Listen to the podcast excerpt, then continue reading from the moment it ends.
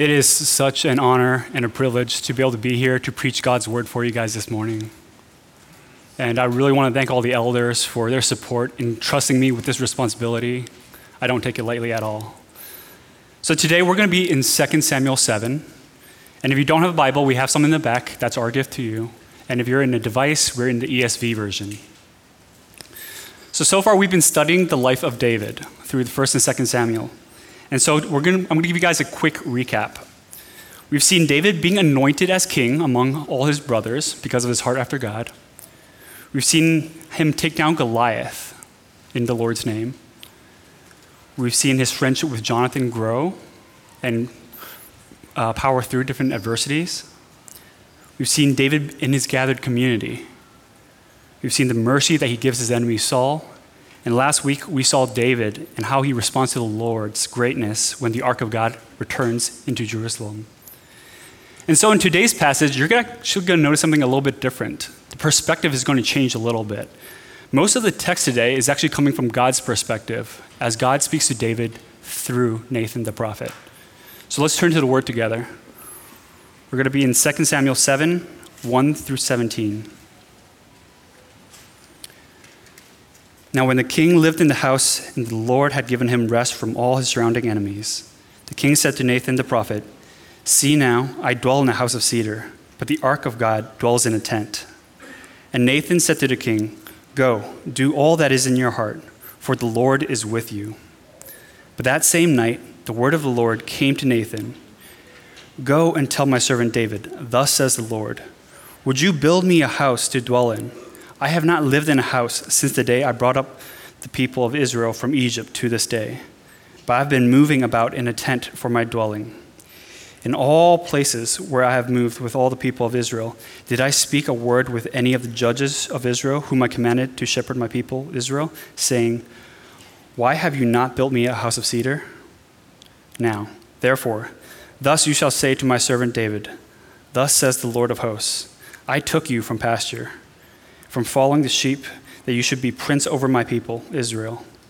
And I have been with you wherever you, ha- you went, and have cut off all your enemies from before you. And I will make for you a great name, like the great ones of the earth. And I will appoint a place for my people, Israel, and will plant them, so that they may dwell in their own place and be disturbed no more. And violent men shall afflict them no more, as formerly. From the time that I appointed judges over my people, Israel, and I will give you rest from all your enemies. Moreover, the Lord declares to you that the Lord will make you a house. When your days are fulfilled and you lie down with your fathers, I will raise up your offspring after you, whom shall come from your body, and I will establish his kingdom, and he shall build a house for my name, and I will establish the throne of his kingdom forever. I will be to him a father, and he shall be to me a son. When he commits iniquity, I will discipline him with the rod of men and with the stripes of the sons of men. But my steadfast love will not depart from him, as I took from Saul, whom I put away before you. And your house and your kingdom shall be made sure forever before me. Your throne shall be established forever. In accordance with all these words, and in accordance with all this vision, Nathan spoke to David. This is the holy, inspired word of God. So, the main idea for this text, and therefore the main idea of the sermon, is something like this God's presence is forever faithful, and the future king is proof. God's presence is forever faithful, and the future king is proof. We live in a world where loneliness is an epidemic. 25% of the world struggles with loneliness. In a 2023 Gallup poll I researched, 20, like 25% of the world struggles with being extremely lonely. And this number has increased to 38% for young people, 19 to 29, 38%. So in these last few years, we can see that loneliness is a huge issue. Yet, Scripture reassures us and points us to how God is with us and how He will never leave us or forsake us. For Christians, God's presence is a demonstration of His faithfulness. With God, we are never alone.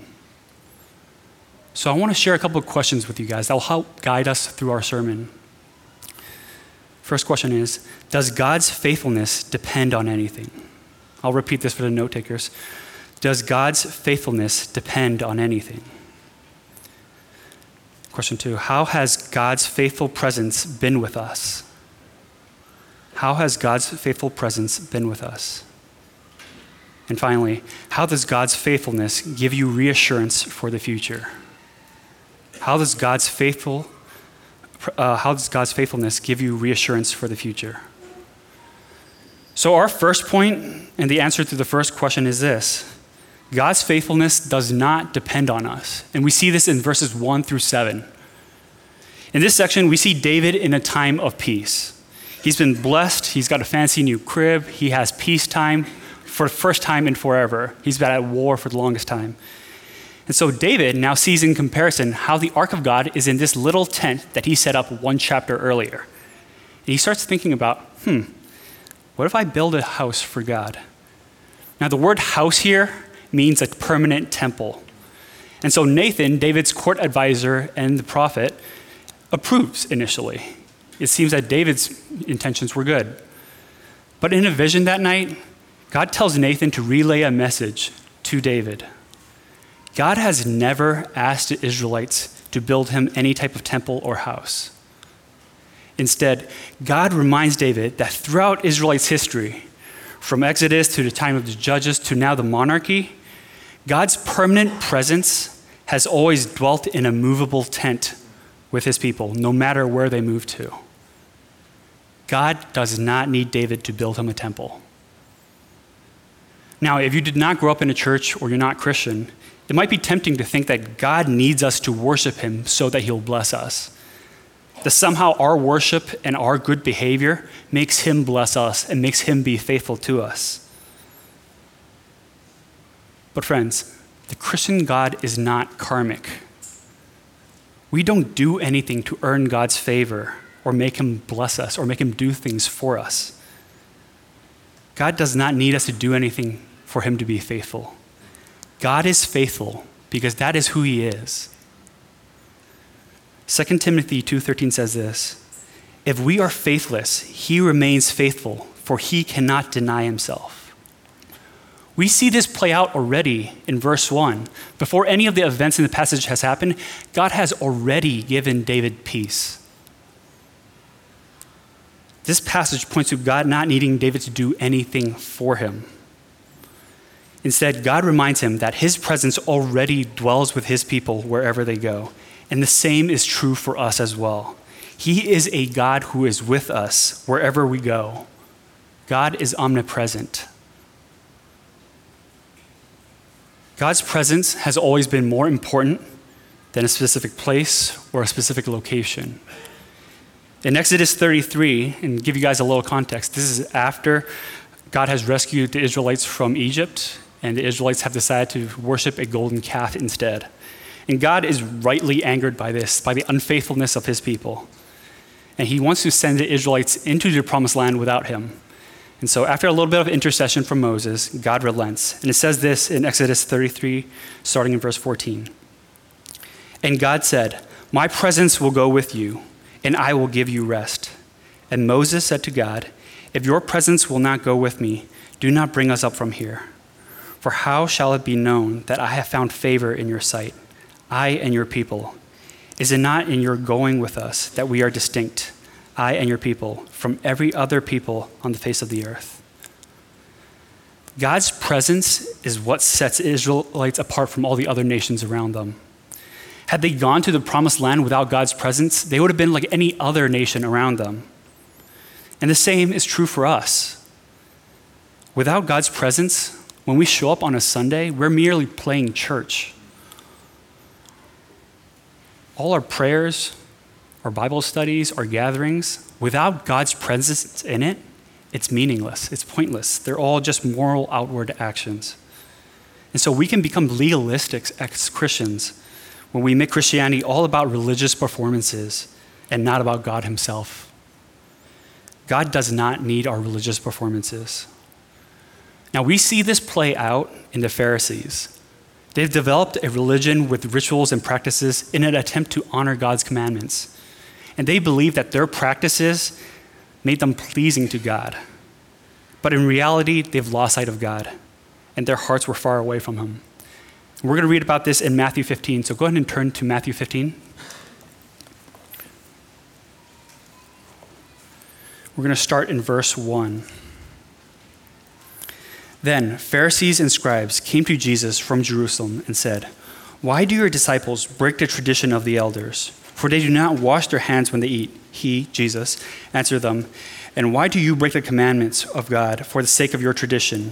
For God commanded, Honor your father and your mother, and whoever reviles father or mother must surely die. But you say, If anyone tells his father or his mother, What you would have gained from me is given to God, he need not honor his father. So, for the sake of your tradition, you have made void the word of God. You hypocrites, well did Isaiah prophesy of you when he said, This people honors me with their lips, but their heart is far from me. In vain do they worship me, teaching as doctrines the commandments of men. We see here that the Pharisees have these man made rituals and practices, that they're even disregarding God's own commandments and His word. And so their worship is in vain. They're worshiping a God that they made in their own make, uh, they made of their own making. And God is not about the God that we read in Scripture. So now it can be really easy to point out the flaws in the Pharisees and make them out to be the bad guys. But all Scripture is actually profitable for reproof, correction, training in righteousness. And this ought to cause us to reflect. How might we be like modern day Pharisees? How might I be like a modern day Pharisee?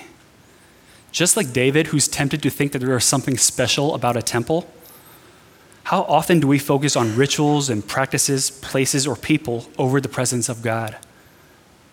Have we created a lesser man made image of God to worship instead of the God of the Bible?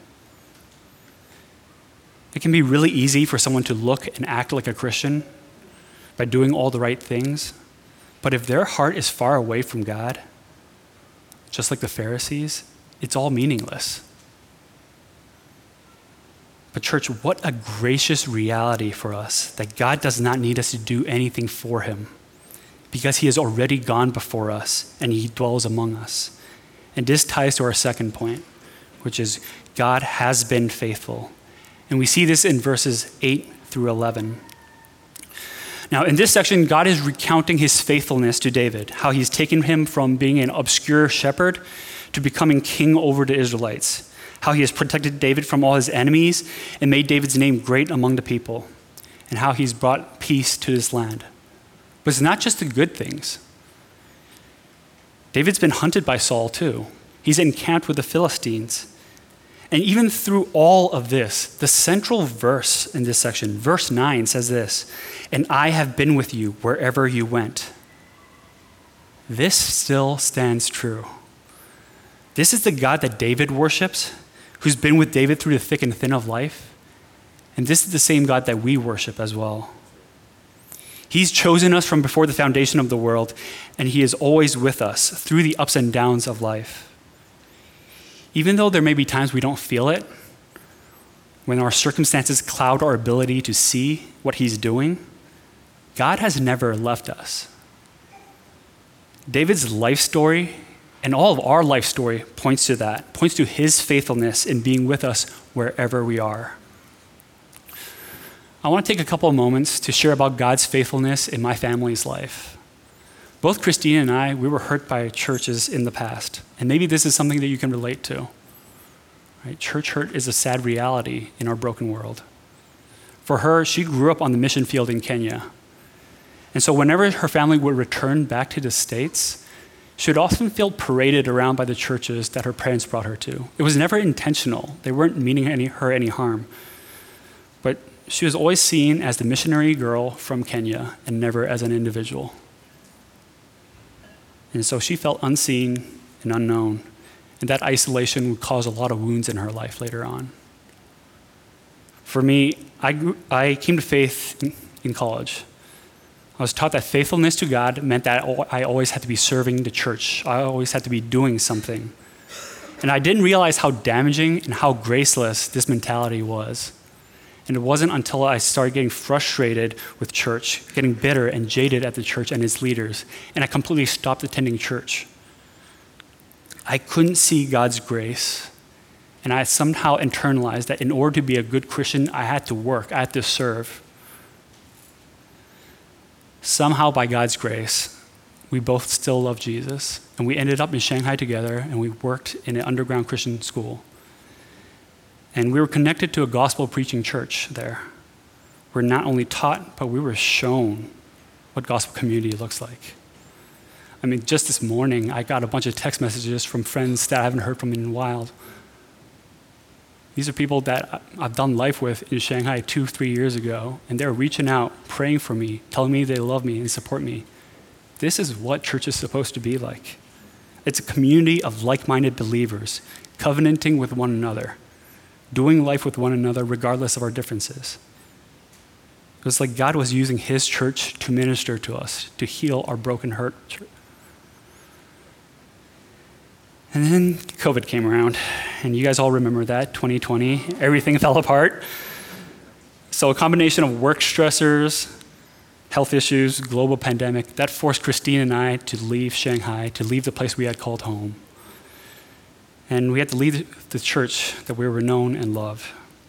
Now, I've heard about a joke about how all missionaries returning to the States end up in Ohio. We have the, we have the Wilkersons here and the Wilcoxes and Beth Knowles here, and so I think there's a level of truth to that. But we moved from a city of 26 million to 26,000, if that.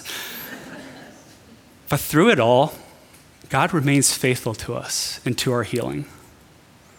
He brought us to Substance Church where He had us covenant with the people of God here. Here we are known and we are loved. There are in this, people in this room who know me and know Christine and love us well. They've walked with us through our struggles and our sins and everything in our lives. And similarly, there are people that I love and that I know who I have the privilege of walking alongside with. So God has been faithful in teaching us that a good gospel preaching church exists wherever you go, whether it's a metropolis in Asia or a small town in rural Ohio. God is faithful. He's been faithful in bringing brothers and sisters into our lives to minister to us. And so he's also ministered and healed our broken wounds. Look at that faith. What evidence of God's grace and faithfulness is in our lives? And I'm certain that that's not just us, that all of us, all of you, have a story of God's faithfulness in your lives as well. So when we think about our second question, how has God's faithful presence been with you? It's important for us to recall God's track record of faithfulness so that we don't ever lose sight of his faithfulness. When we think about the stories of Israel and how they've often fallen into sin as a people, is because they forgot God's faithfulness in their past. All these stories of Israel's forgetting is like our story, too. We are a forgetful people, we're prone to wander. So I wanted to encourage you to take time to remember, to recall. How has God delivered you from trials and circumstances? Remember all those times that He's blessed you with exactly what you needed when you needed it most. Think about all those moments that God came through in surprising ways. Maybe it wasn't in ways that you had expected at first, but it all worked out for good in the end. Remember these evidences of grace and recall God's faithfulness in your life as a way to worship Him. But beyond focusing inwardly, it's also important for us to hear about God's faithfulness in the stories of those around us as well. Even if you're not Christian, these stories of, God, stories of God's faithfulness remain. Relationships and community are key for church life. The church's new small group ministries, we have our uh, community groups, our youth collective, our growth groups. All these are about relationships. Yes, there's content about discipleship making being taught, but all of it is in context of being known and loved by those around you. So I want to encourage each of you guys to really listen to the testimonies and to the stories of those people around you to see how God has been faithful in their lives. When you do this, you might start realizing that other people have gone through similar struggles as you. And you might be able to see that how God is working in your lives like He did for someone else. And I'll admit, it's scary to be vulnerable with one another. It's hard for you to show the real us to other people. You think they may not love you anymore. But Christ drew near to the unlovable, to the isolated, and we should do the same to point each other to the hope that is in Christ. So it is a privilege to be able to share our stories with one another that remind us of God's faithfulness. And this allows us to combat that epidemic of loneliness in this world. So, so far, we've learned about God's faithfulness and how it does not depend on us. We've learned about how He's been faithful in our lives and the lives of those around us as well. And that brings us to our third point, which is God will continue to be faithful. And we see this in the bottom of verse 11 to verse 17. Now, I'm going to reread this section because it's a huge turning point in Old Testament history. It's called the Davidic covenant. So I'm going to reread this at the bottom of verse 11. Moreover, the Lord declares to you that the Lord will make you a house. When your days are fulfilled and you lie down with your father, I will raise up your offspring after you, who shall come from your body, and I will establish his kingdom, and he shall build a house for my name, and I will establish the throne of his kingdom forever. I will be to him a father, and he shall be to me a son. When he commits iniquity, I will discipline him with the rod of men, with the stripes of the sons of men.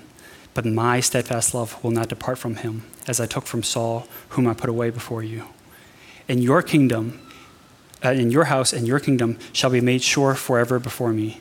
Your throne shall be established forever. In accordance with all these words, and in accordance with all this vision, Nathan spoke to David. Now, a couple of weeks ago, when we were learning about Jonathan and David and how they made a covenant with one another, we're going to be talking a little bit about a covenant. Recall that a covenant is an oath bound relationship between two or more parties. Now, in this section, God is no longer talking about his faithfulness to, to uh, David's past or his present. He's now talking about David's future, even after David's been buried with his forefathers. He's forming a covenant with David, much like he did with Abraham in Genesis 12. In the Davidic covenant, God says in verse 11 that God will make a house for David. This is no longer a house in a physical sense like we saw earlier, but it's about a dynasty. God will continue to prove his faithfulness to David by establishing David's future lineage. Let's take a look back at the passage to see how many times the words the Lord will or I will are repeated. Verse 11, the Lord will make you a house. Verse 12, I will raise up your offspring. I will establish his kingdom. Verse 13, I will establish the throne of his kingdom forever. Verse 14, I will be to him a father. I will discipline him but my steadfast love will not depart from him. I hope you can see how God is the one who is establishing the promises in this covenant. David's not doing anything. Now, if we look to Psalm 89, it actually gives us a little bit more detail and clarity on what's happening during this covenant making process between God and David. And so in Psalm 89, verses 3 and 4, you, this is what it says You have said, I have made a covenant with my chosen one. I have sworn to David, my servant, I will establish your offspring and build your throne for all generations. Something that we should note is that people can break covenants. So, whether it's a marital covenant or a church covenant or even a covenant between Jonathan and David, it can be broken because, as much as they love one another, they're still fallible humans that can fail. However, God will not break his covenant with David. And later on, we see this in Psalm 89, verses 34 and 35, it says, I will not violate my covenant or alter the word that went forth from my lips. Once for all, I have sworn by my holiness, I will not lie to David. Church, I hope you can see the gravity and the unbreakableness of God's covenant with David. God is seriously committed to David's future, and God is establishing this unconditional covenant with David. It does not depend on anything David does or anything that his descendants do. God will keep this covenant because he has sworn by his holiness, as we read in the psalm, and it cannot be violated and cannot be changed. Now, if you don't know, David's son Solomon will eventually become the wealthiest king of Israel. He'll be the one who actually builds the temple, like it says in verse 13. Solomon even has a privilege of writing parts of our scripture. And yet, even when Solomon eventually turns away from God, God still remains faithful to David. We see this in 1 Kings 11, where Solomon had turned, away his, uh, he had turned his heart away from God. And he began to worship the other gods of his 700 wives and concubines. And God essentially says this, and I'm going to paraphrase I'm going to take the kingdom from you, but for the sake of David, I won't do it in your lifetime. And for the sake of David and Israel, my chosen people, when I tear this kingdom away, I'm going to leave one tribe to continue David's lineage. So even in the faithlessness of Solomon, God is still faithful to David and David's descendants by ensuring that a king from the Davidic lineage will continue and be kept through the tribe of Judah. Now, this foretelling of a future king who will reign forever points us to Jesus, our true and our better king. You know those sections in uh, the Gospels, Matthew 1 and Luke 3, where there's a long list of names that no one can pronounce? Well, when we actually study those, we learn from the genealogies that Jesus is actually a de- uh, descendant of David. Jesus is the forever king that the Davidic covenant points to, whose throne is going to be established forever. Jesus is the true and better temple that we will see in the new heavens and new earth, as Revelation points to as well. And Jesus is the true Son, who the Father will discipline with the rod and with the stripes of sons of men, as verse 14 points out but not because he did anything to deserve it, but on the opposite. He took humanity's sin and his, our iniquity, and he was beaten and crucified for our transgressions against God. He took that so that we might not die, but through him, we can live restored lives, that we can live and be united with God, and so that we can experience the steadfast love of God, as verse 15 points out. Church, this is the gospel message that the true and eternal King David, a uh, uh, true and eternal Davidic king that's prophesied in our text, would lay down his life so that we might be able to live. So, thinking about our third question now how does God's faithfulness give you reassurance for the future? Just as God is committed to David's future, God is committed to your future as well. He's proven this by giving us Jesus, not just as a way to go to heaven or avoid hell, but to live a newly restored life for his kingdom purposes. We get to be the servants of the true king. We get to be his disciples. We get to be light where darkness abounds. We get to be a beacon that points to the hope that we find in Jesus. Church, this is our calling for every single one of us. You don't have to go to seminary, you don't have to be a professional pastor. There's no special class of Christian. This is a calling for all of us. This is an everyday calling. How can we live this out faithfully wherever our sphere of influence is? Whether it's in the marketplace, in the school, or your family? Wherever God has planted you in this particular moment in time, how can you live as a faithful servant to the true King Jesus wherever he has placed you? If you're not Christian, consider what we preach today. God has given humanity a king whose kingdom will reign forever, whether you like it or not. Where do your allegiances lie? Will you worship the kings and the idols of the world? Will you worship yourself as king? Or will you worship the true and better king, King Jesus, the faithful king who gave his life so that you could live as you were meant to? If this is you, please come speak to us after service. I know Ronnie and Scott and myself, we'd love to talk to you about what it means to have Jesus as our king. And so, to wrap all this up, in this passage, we have seen how God has faithfully been with David, how he does not need David to build him a temple or a house. Instead, God reminds David of his faithfulness throughout his life.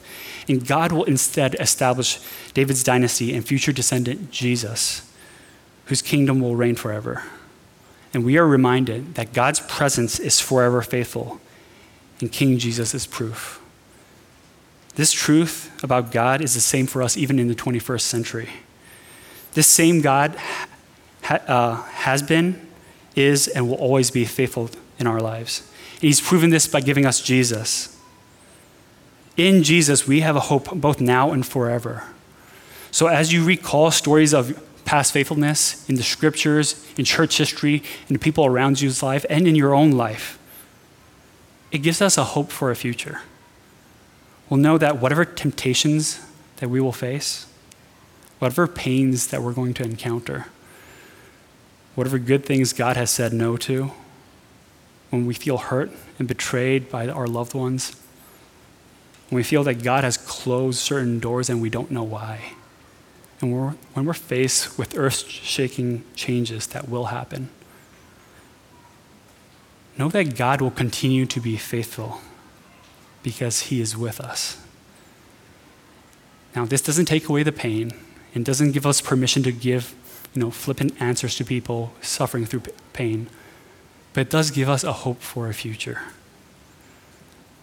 Substance Church, we can rest assured in our faithful King Jesus because he has been faithful with us so far, and he will continue to be faithful with us until that day that he returns. Amen. Let's pray. Lord, you are the faithful one who will never leave us or forsake us. You're the one who keeps promises and covenants, and you have been faithful throughout history. You've proven to be faithful to David, and you've proven to be faithful to us. So help us be a people that remembers your faithfulness, to be people who are able to trust in your faithfulness for our future, even when things seem bleak. God, we praise you that you've given us Jesus as proof of your faithfulness. In him, we are forgiven our sin. In him, we can live transformed lives and in him we'll never be forsaken. So we pray all this in his name. Amen.